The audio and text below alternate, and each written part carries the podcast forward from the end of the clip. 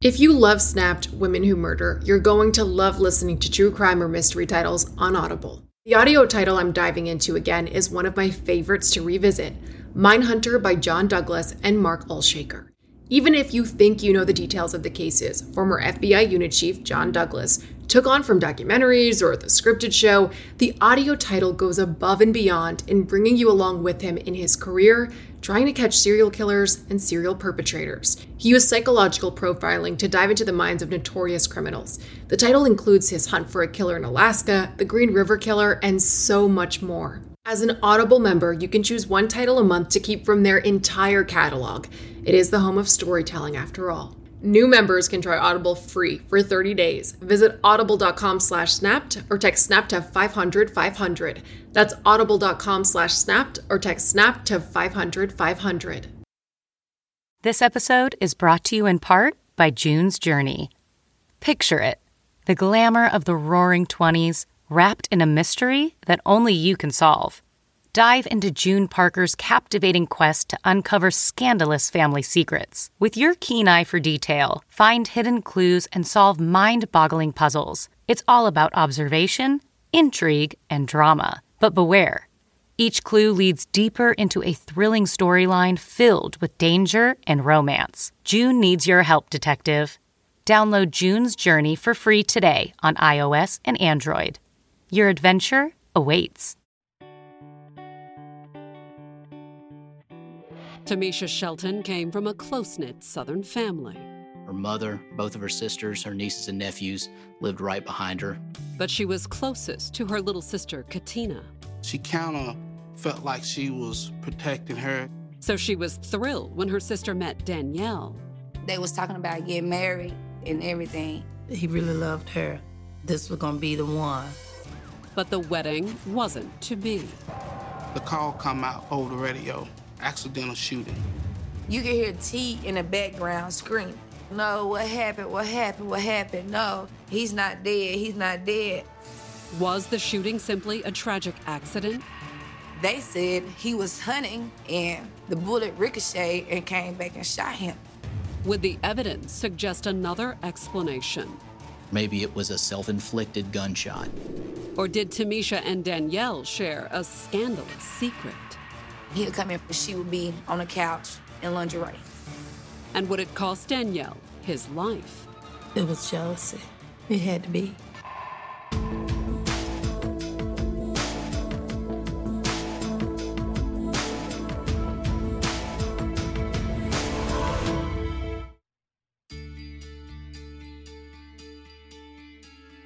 West Point, October 16, 2009.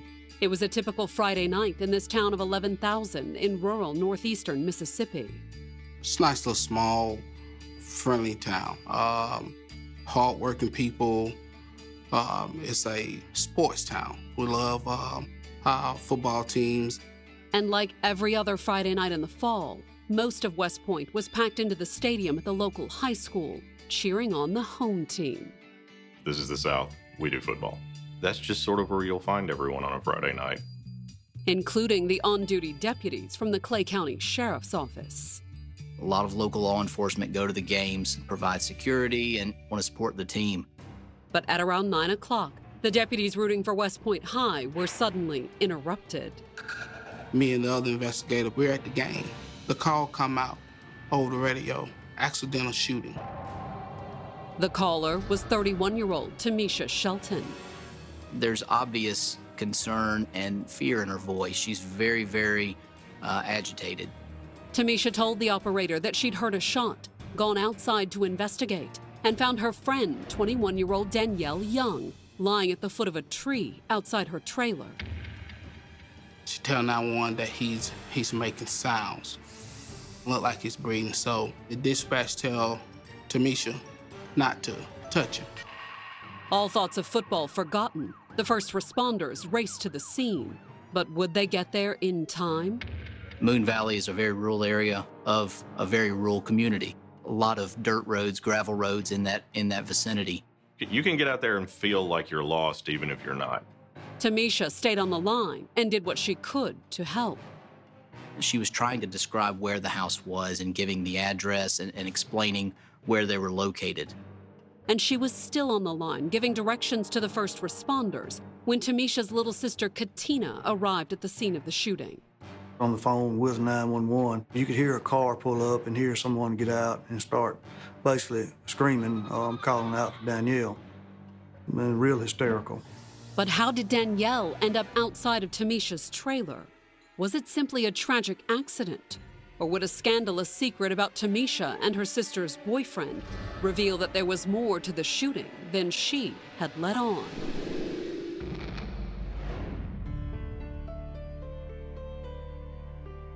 Born in 1978, Tamisha Shelton had spent all her life around West Point.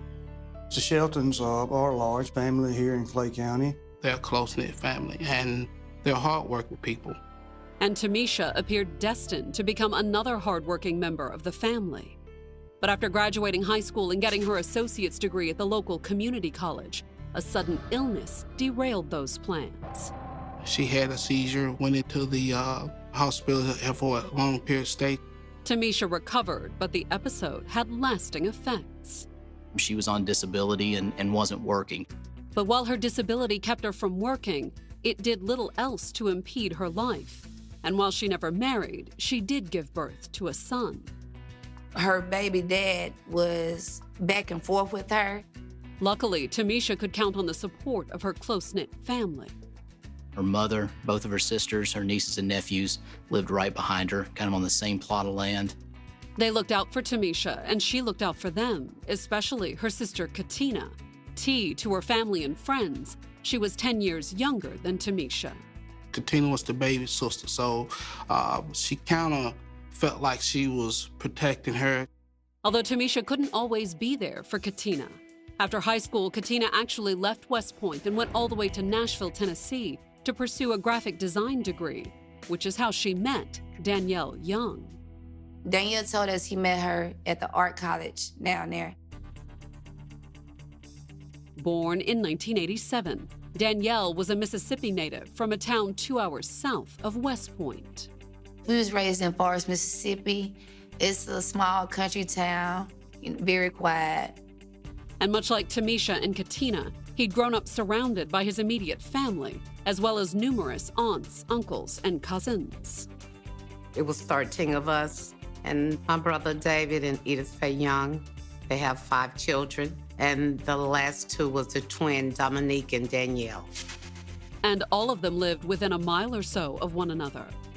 It's our family land. We was on a farm. We grew up working hard, learning how to work hard. We didn't have no silver spoon in our mouth. You know, we basically living off the land. What we ate, we grow that our parents grow. When that chicken crow, we're going to get up. We're going to be in the garden. We're going to break that ground. Growing up, Danielle had 2 passions. One was hunting. All my brothers, they love to hunt. I used to go with them sometimes, but they like to hunt a lot because my dad, he has all type of rifles. And when they weren't hunting or working on the farm, Danielle and his brothers would typically be under the hood of a car. They always love to work on cars. It was, the favorite thing they like to do is work on cars all the time. And he planned to turn it into his career. He would say, when I graduate, I'm going to be an auto mechanic. After graduating high school, it appeared that Danielle was destined to realize his dream. He went straight to Tennessee, to NADC, National Auto Diesel College. Everybody was proud of it. A young man leaving and fulfilling his goals. It was while attending school in Nashville that Danielle met Tamisha's little sister, Katina. Well, called her T. They had a relationship. He brought her home. We met her. She was a nice young lady to me. And she was obviously taken with Danielle. If you met him, there's just something about him, a charisma about him. Everybody just loved Danielle because he make you smile. Even on a bad day, he made someone smile. If he see something wrong with someone, he would go to them and ask them, is they okay? He would, joke or make them laugh or something, to make a person feel better. And once he brought Katina home to meet his family, it was obvious what Danielle saw in her. She was a nice girl. She was a good person. She was kind of quiet, but she was sweet. And it wasn't any mystery why Danielle had brought Katina home to meet the family either. They was talking about getting married and everything. They was talking about getting my house together. Whenever he graduated, he was talking about coming home, finding him a job so they could get started on what they was trying to do with themselves. He really loved her. This was gonna be the one. That's all he always said, this is gonna be the one, Mama. By 2009, Danielle had finished school. He come out like second in the class, you know, as far as grades. He pushed himself. He really did. And while Katina finished up her education in Nashville, Danielle focused on setting himself up in his career. He had went to Louisiana to live with his brother, and he was working at a shop down there. But every chance they got, Katina and Danielle would both return to Mississippi to spend time together, mostly at her sister Tamisha's trailer in Moon Valley. Her parents didn't allow, like, the man staying in the house with the girlfriend. So that's why Danielle and T stayed at the sister's house. And since she'd recently given birth to a new baby, a daughter, 31-year-old Tamisha was more than happy to have her sister Katina and her future brother-in-law around to lend a hand. He's working on a call for Tamisha, you know, so that's just go back to show you the type of guy he was. He, you know, I'm up here for one thing, but I'll help you out. Still, while Danielle didn't hesitate to help Tamisha when she needed it, it was her sister Katina he came to see. And on the weekend of October 16th, when Danielle made the long drive to Moon Valley, he was more anxious than ever to see his fiancée. He actually came up here for her birthday that weekend. But the celebration would take a tragic turn. Coming up, Tamisha says the shooting was a freak accident. She said he was shooting a raccoon and the bullet ricocheted. But something about the scene seems off to the investigators. If I see a raccoon, a .22, it's not my weapon of choice.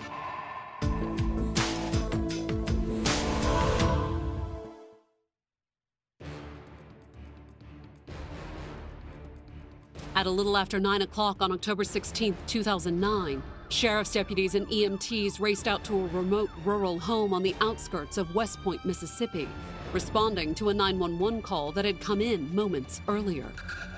That initial 911 call stated that there'd been an accidental shooting out on Moon Valley Road. According to the caller, 31-year-old Tamisha Shelton, she'd heard a shot, gone outside, and found her sister's boyfriend, 21-year-old Danielle Young, lying at the foot of a tree. The 911 operator tells Tamisha not to touch the body or to do anything to the body until EMTs arrive. She, at some point, starts talking to someone else who's walked up. It was Tamisha's sister Katina, also known as T. She'd been dating Danielle since college. And they was talking about getting married as soon as she finished her schooling. But would their wedding day ever come? You can hear T holler at you like, no, what happened? No, he's not dead. When the deputies and EMTs arrived on the scene, they found Danielle exactly as Tamisha had described, lying at the foot of a tree, face down. They found a handgun that was located where Danielle had been laying face down. It was a .22 caliber revolver and appeared consistent with the single gunshot wound to Danielle's chest. It was a small gunshot wound, a little speck. But it was enough. The EMT tried to resuscitate him, but all their attempts were futile. They wasn't getting a pulse from him. Danielle was dead.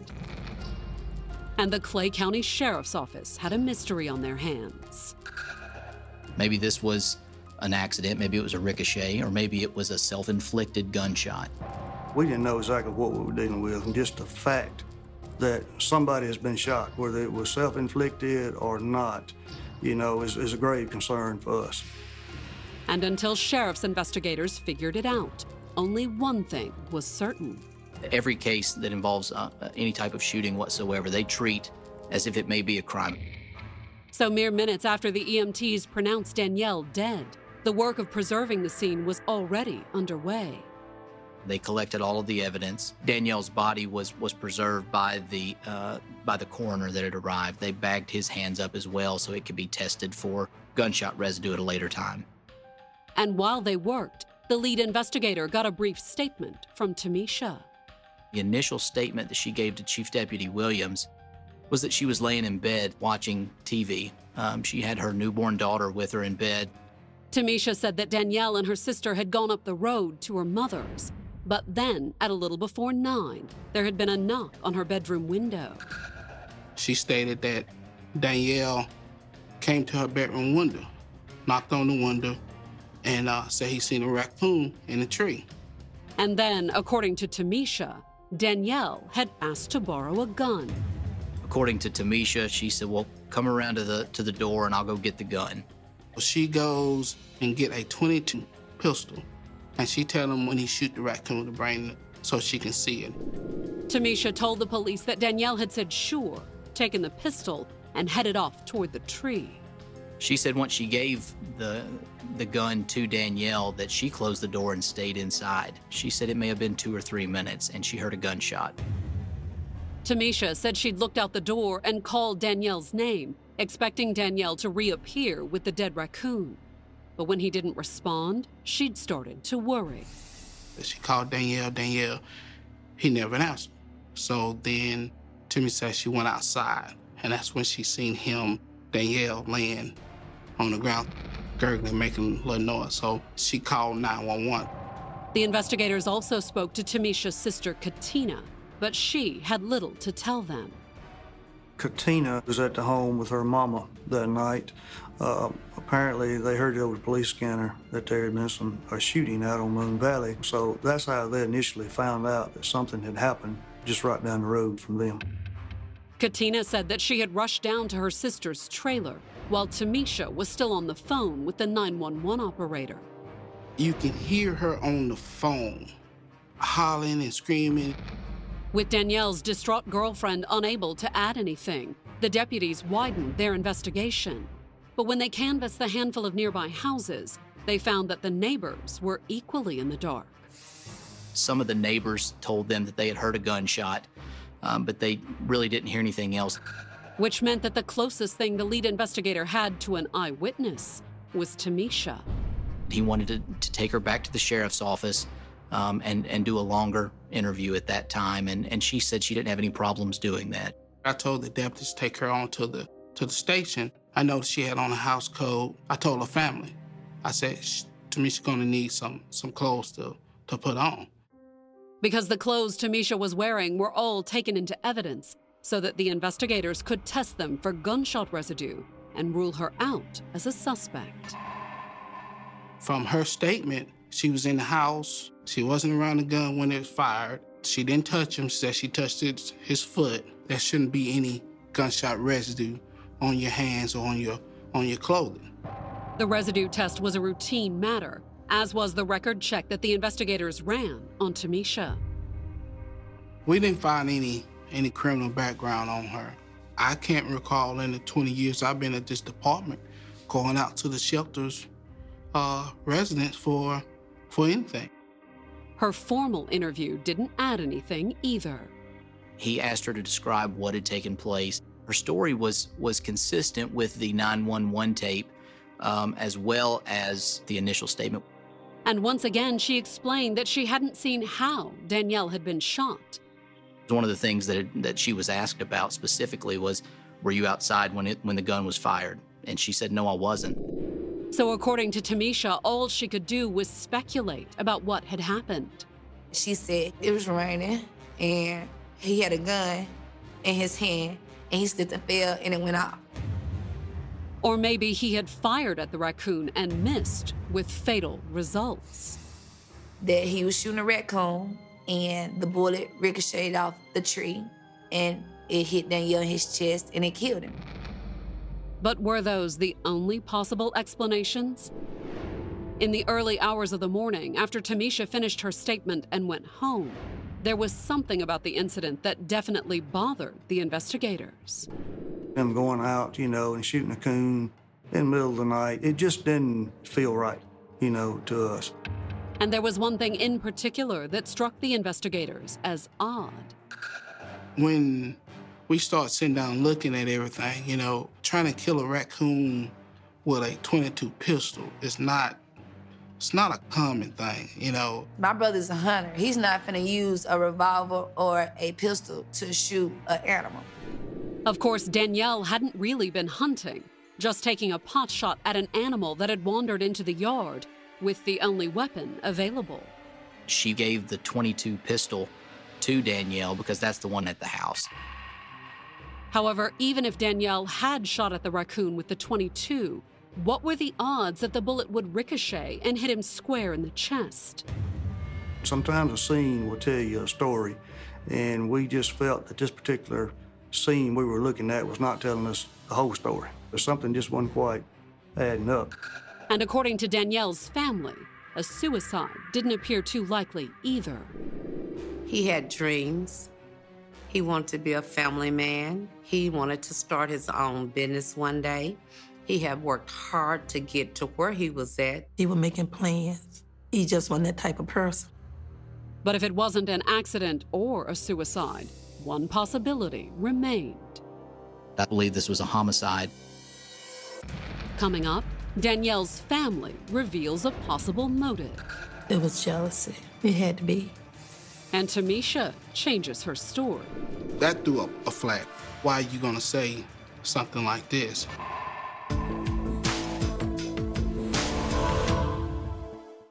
When you're ready to pop the question, the last thing you want to do is second-guess the ring. At BlueNile.com, you can design a one-of-a-kind ring with the ease and convenience of shopping online.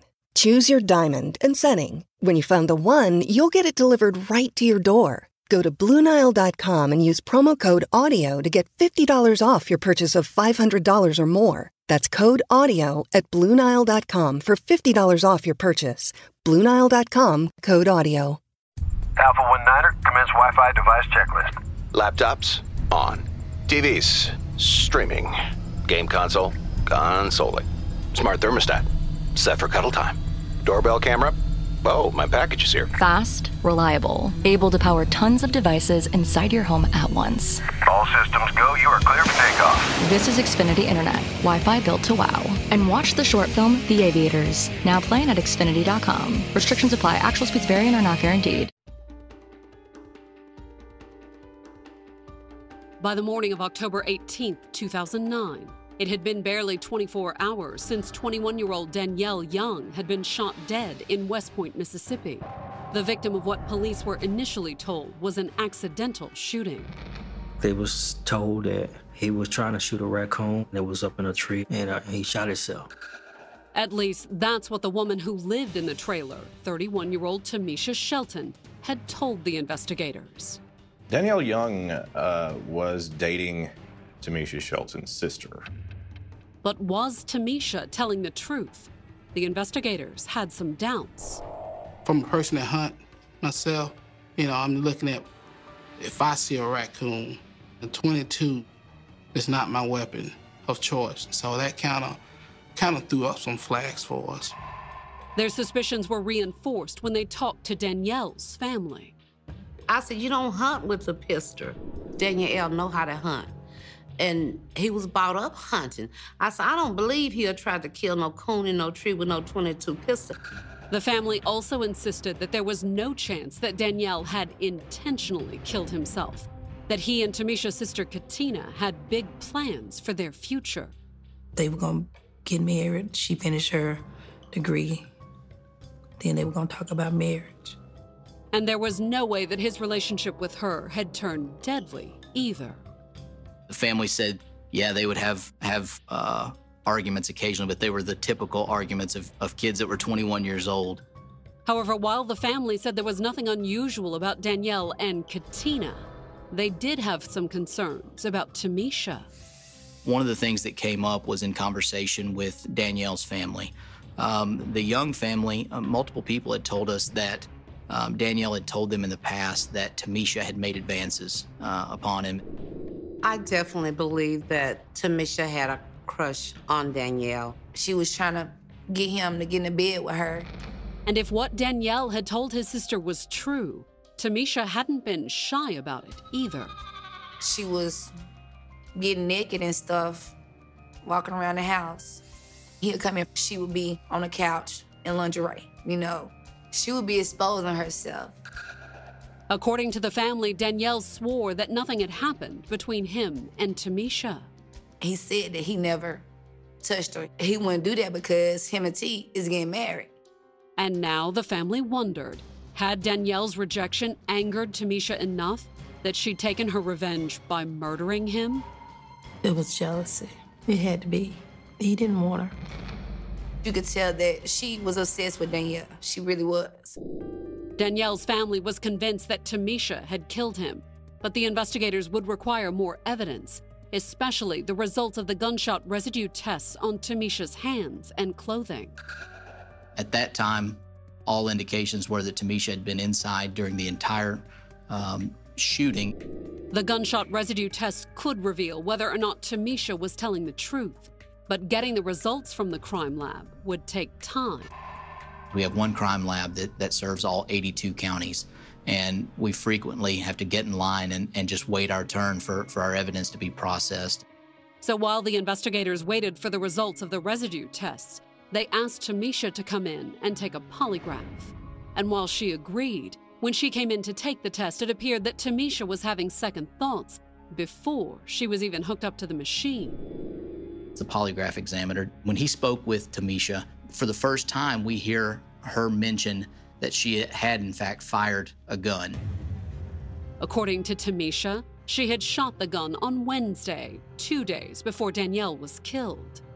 She said that there had been a dog in the area chasing her son or her nephew or somebody there in the area. She said that she fired the gun trying to scare the dog off. Tamisha said the fact that she had fired a gun had previously slipped her mind during the turmoil that followed Danielle's death.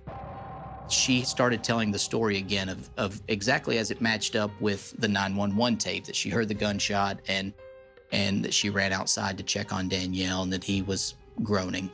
However, as Tamisha wrapped up her preliminary interview with the polygraph technician, her story changed again. She tells him that she had, in fact, handled the gun and shot that gun on Friday.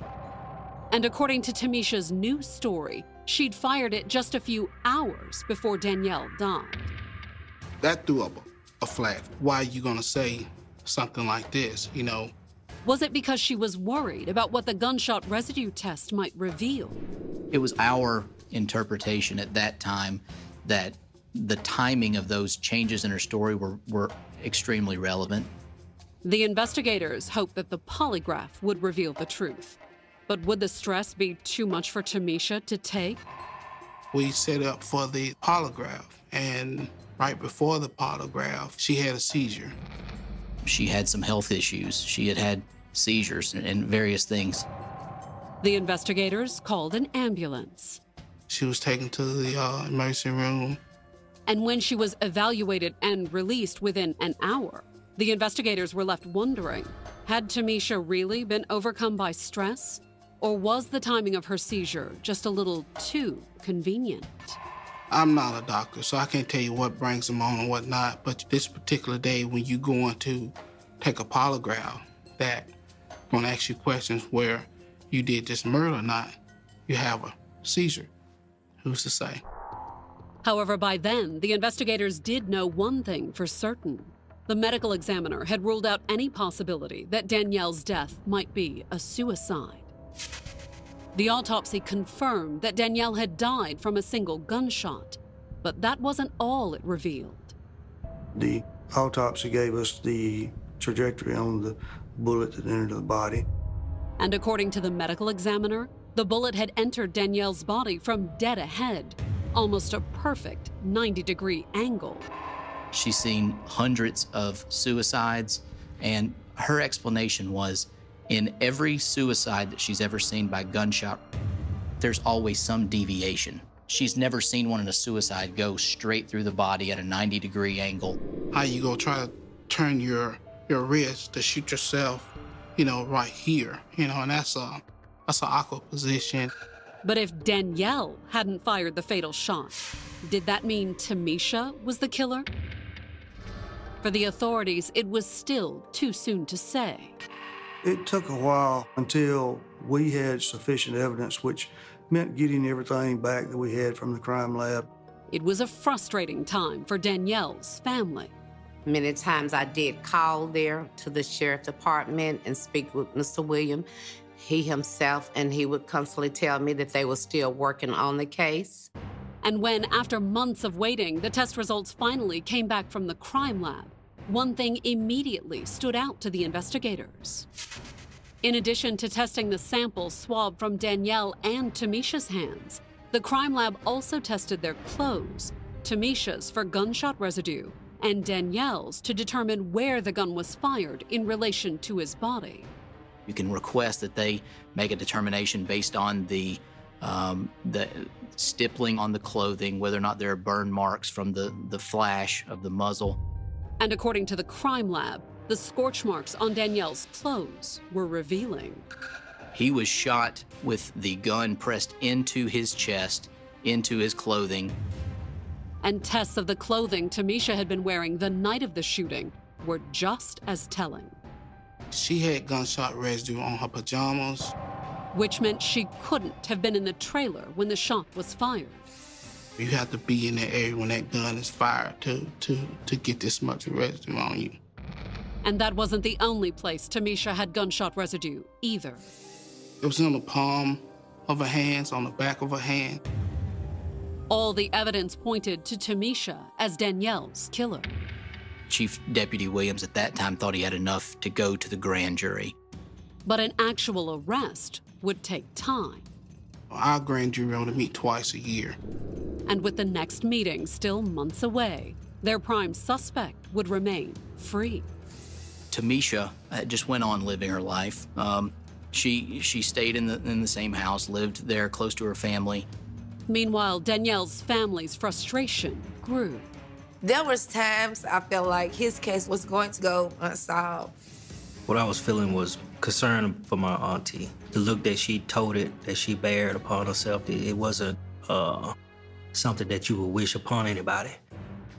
It wasn't until April of 2011, a year and a half after Danielle's murder, that the moment the family and the authorities had been waiting for finally arrived.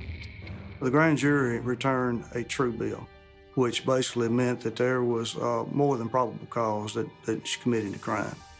Once she had been indicted, a warrant is issued at that time. From my understanding, she was told that it was there and came and turned herself in to the sheriff's office. Tamisha was finally in custody, but could the prosecutors make the charges stick? Coming up, will Tamisha's case ever go to trial? I thought they would probably let her go. Or will the investigators uncover shocking new evidence? We actually did a DNA test on her young baby.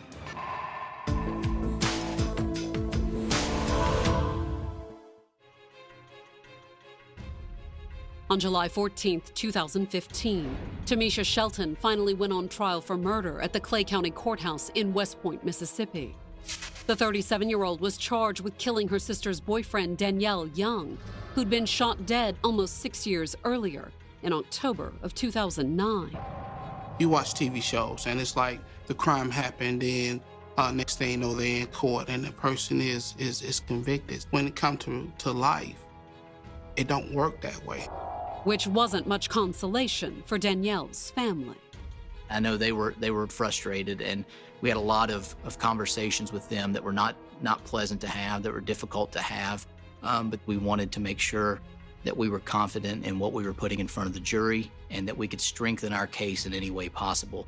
We was told that if they went ahead and she was not found guilty, we could never have another trial, and that's why it took them so long. Just as frustrating for the family, Tamisha had spent almost the entire 4 years since her arrest out on bail. The bond was set at $75,000, I believe, and shortly thereafter, she and her family were able to make bond, and she was able to stay at home awaiting trial. Not only was she in her own home, the mother of two went on with her life as if she'd never been charged with murder. She was dating somebody, and after this happened, she had 2 more children. Which only added to the delays in bringing the case to trial. Every time it was time for us to go to court for it, they would change it. Either she was having a baby or something else was going on. Danielle's family had almost lost all hope. I thought they would probably let her go. But finally, after years of waiting, it was time to find out. Did the prosecutors have enough evidence to send the mother of 4 to prison for murder? On the morning of trial, the last thing that Danielle's mother said was, "Do the best you can." In his opening statement, the prosecutor told the jury that the evidence proved Tamisha had pulled the trigger. She had these particles on the palms of her hands, on the back of one hand, and on both her pajama shirt and pants. She had to be in the area of a discharged weapon. And yet, as the prosecutors pointed out to the jury, Tamisha had always claimed that she had been inside the trailer when the fatal shot was fired. At no point did she admit that she was anywhere in the vicinity of that gun being fired. Although once she realized that the investigators were testing her for gunshot residue, she had started coming up with explanations for why they might find some. We had been told that she had, in fact, shot the gun on Wednesday, and then that she had handled the gun on Friday but not shot it. Finally, she had, in fact, shot the gun earlier that same day. The story, basically changed every time they talked to her. And according to the prosecution, even if she was telling the truth, if she had fired a gun several hours prior to the shooting, it was unlikely that it would have skewed the test results. During the course of those interviews, she also explained that she had cooked dinner for her family. She had taken care of her baby, a newborn, grabbing diapers, using wipes, things like that. Could she really have done all that without washing her hands at least once? There's no way she had gunshot residue on her from hours before.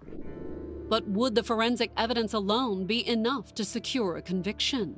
We don't have to prove motive, but we also know it's human nature to expect that there's going to be some bow that we can tie this up with at the end and say, this is what happened, in order to satisfy the jury. But why would Tamisha kill Danielle? After all, he was her sister's boyfriend, not hers, which was precisely the problem, according to Danielle's family. They believed Tamisha acted out of jealousy. Danielle told us that she was coming at him. She was trying to get with Danielle and things, and he was like, he wasn't going to do that.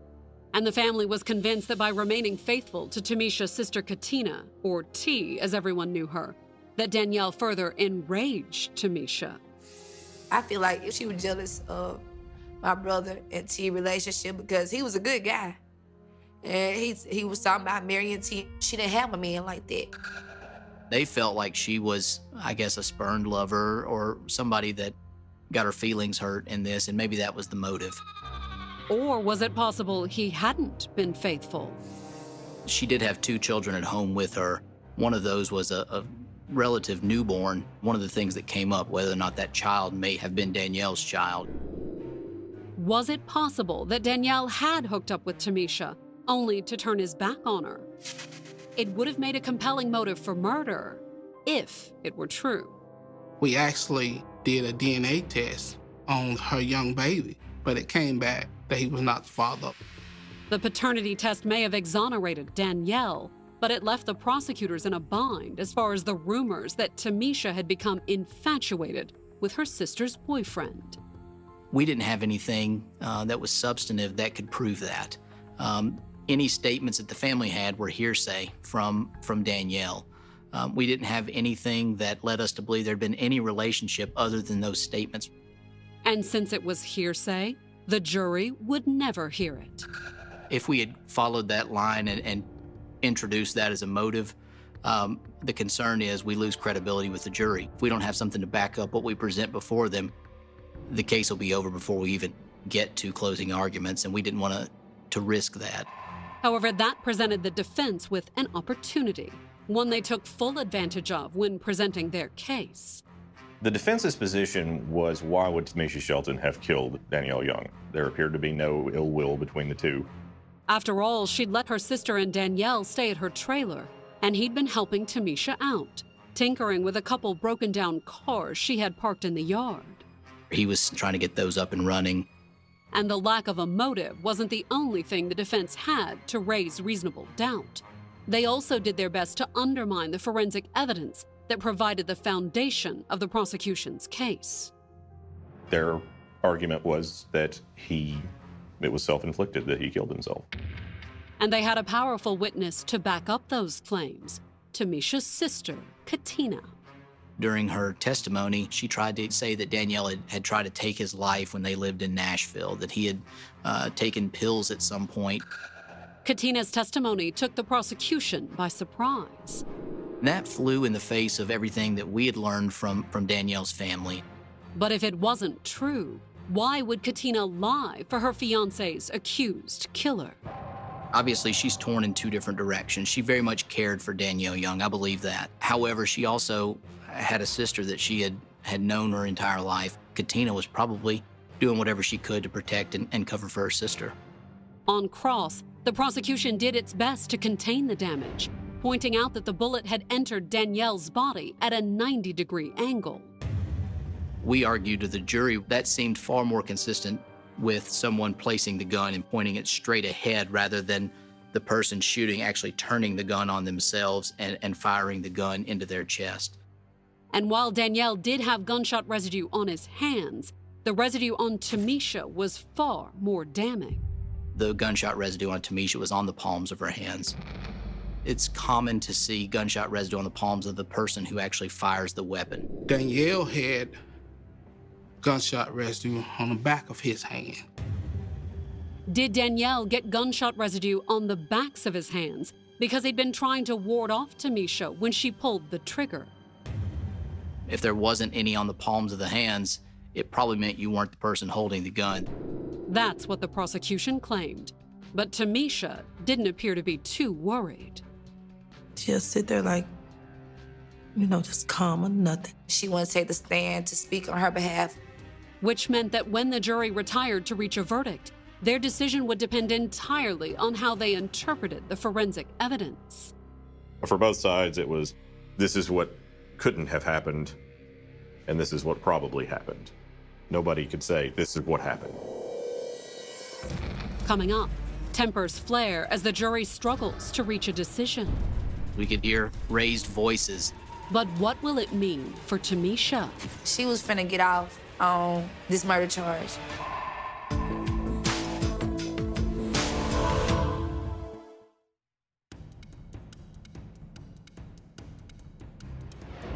On July 17, 2015, almost 6 years after Danielle Young had died mysteriously outside a trailer, a Mississippi jury announced that it had reached a verdict in the murder trial of 37-year-old Tamisha Shelton. It came down to one of two people pulled the trigger on that gun, and it was either Tamisha Shelton or it was Danielle Young. It had taken the jury 2 hours to reach a decision. It got heated at times. We could hear raised voices. You can't tell what they're saying, but there is always heightened anxiety once that jury goes out. You don't know what they're going to do. But for all the prosecutor's anxiety, Tamisha appeared confident. She sat there just smiling, like she didn't have a care in the world.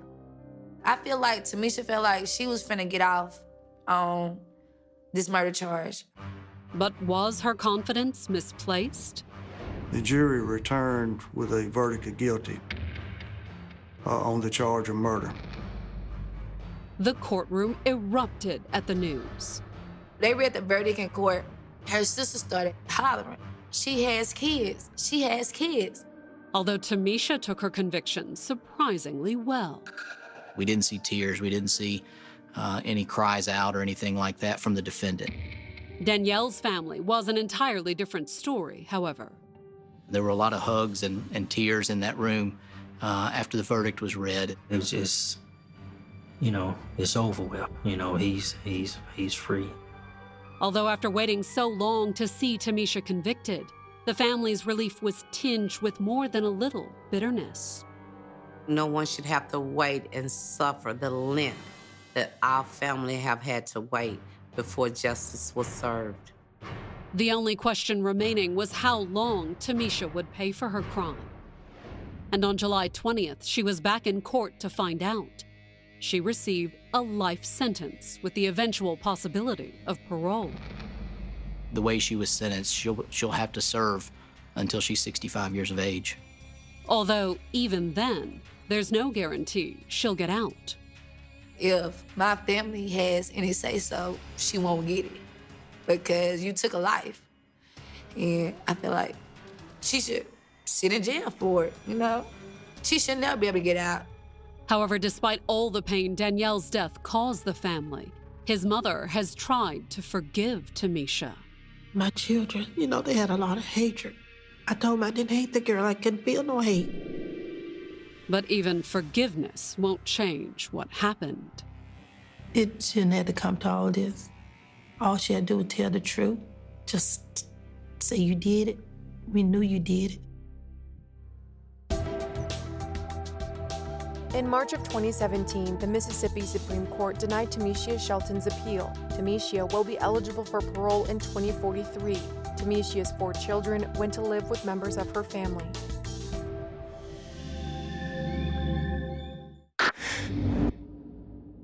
Audible is the destination for thrilling audio entertainment. Allow your imagination to be piqued by stories that are brought to life through captivating sound design, eerie soundscapes, and dynamic performances. As an Audible member, you'll be able to keep your heart rate up month after month because you can choose one title a month to keep from the entire catalog, including the latest bestsellers and new releases. If you're in the mood for a shocking psychological thriller, check out None of This Is True by Lisa Jewell. Embrace brand new, exclusive thrillers from best-selling authors who are guaranteed to keep you gripped. New members can try Audible free for 30 days. Visit audible.com/thrill or text thrill to 500-500. That's audible.com/thrill or text thrill to 500-500.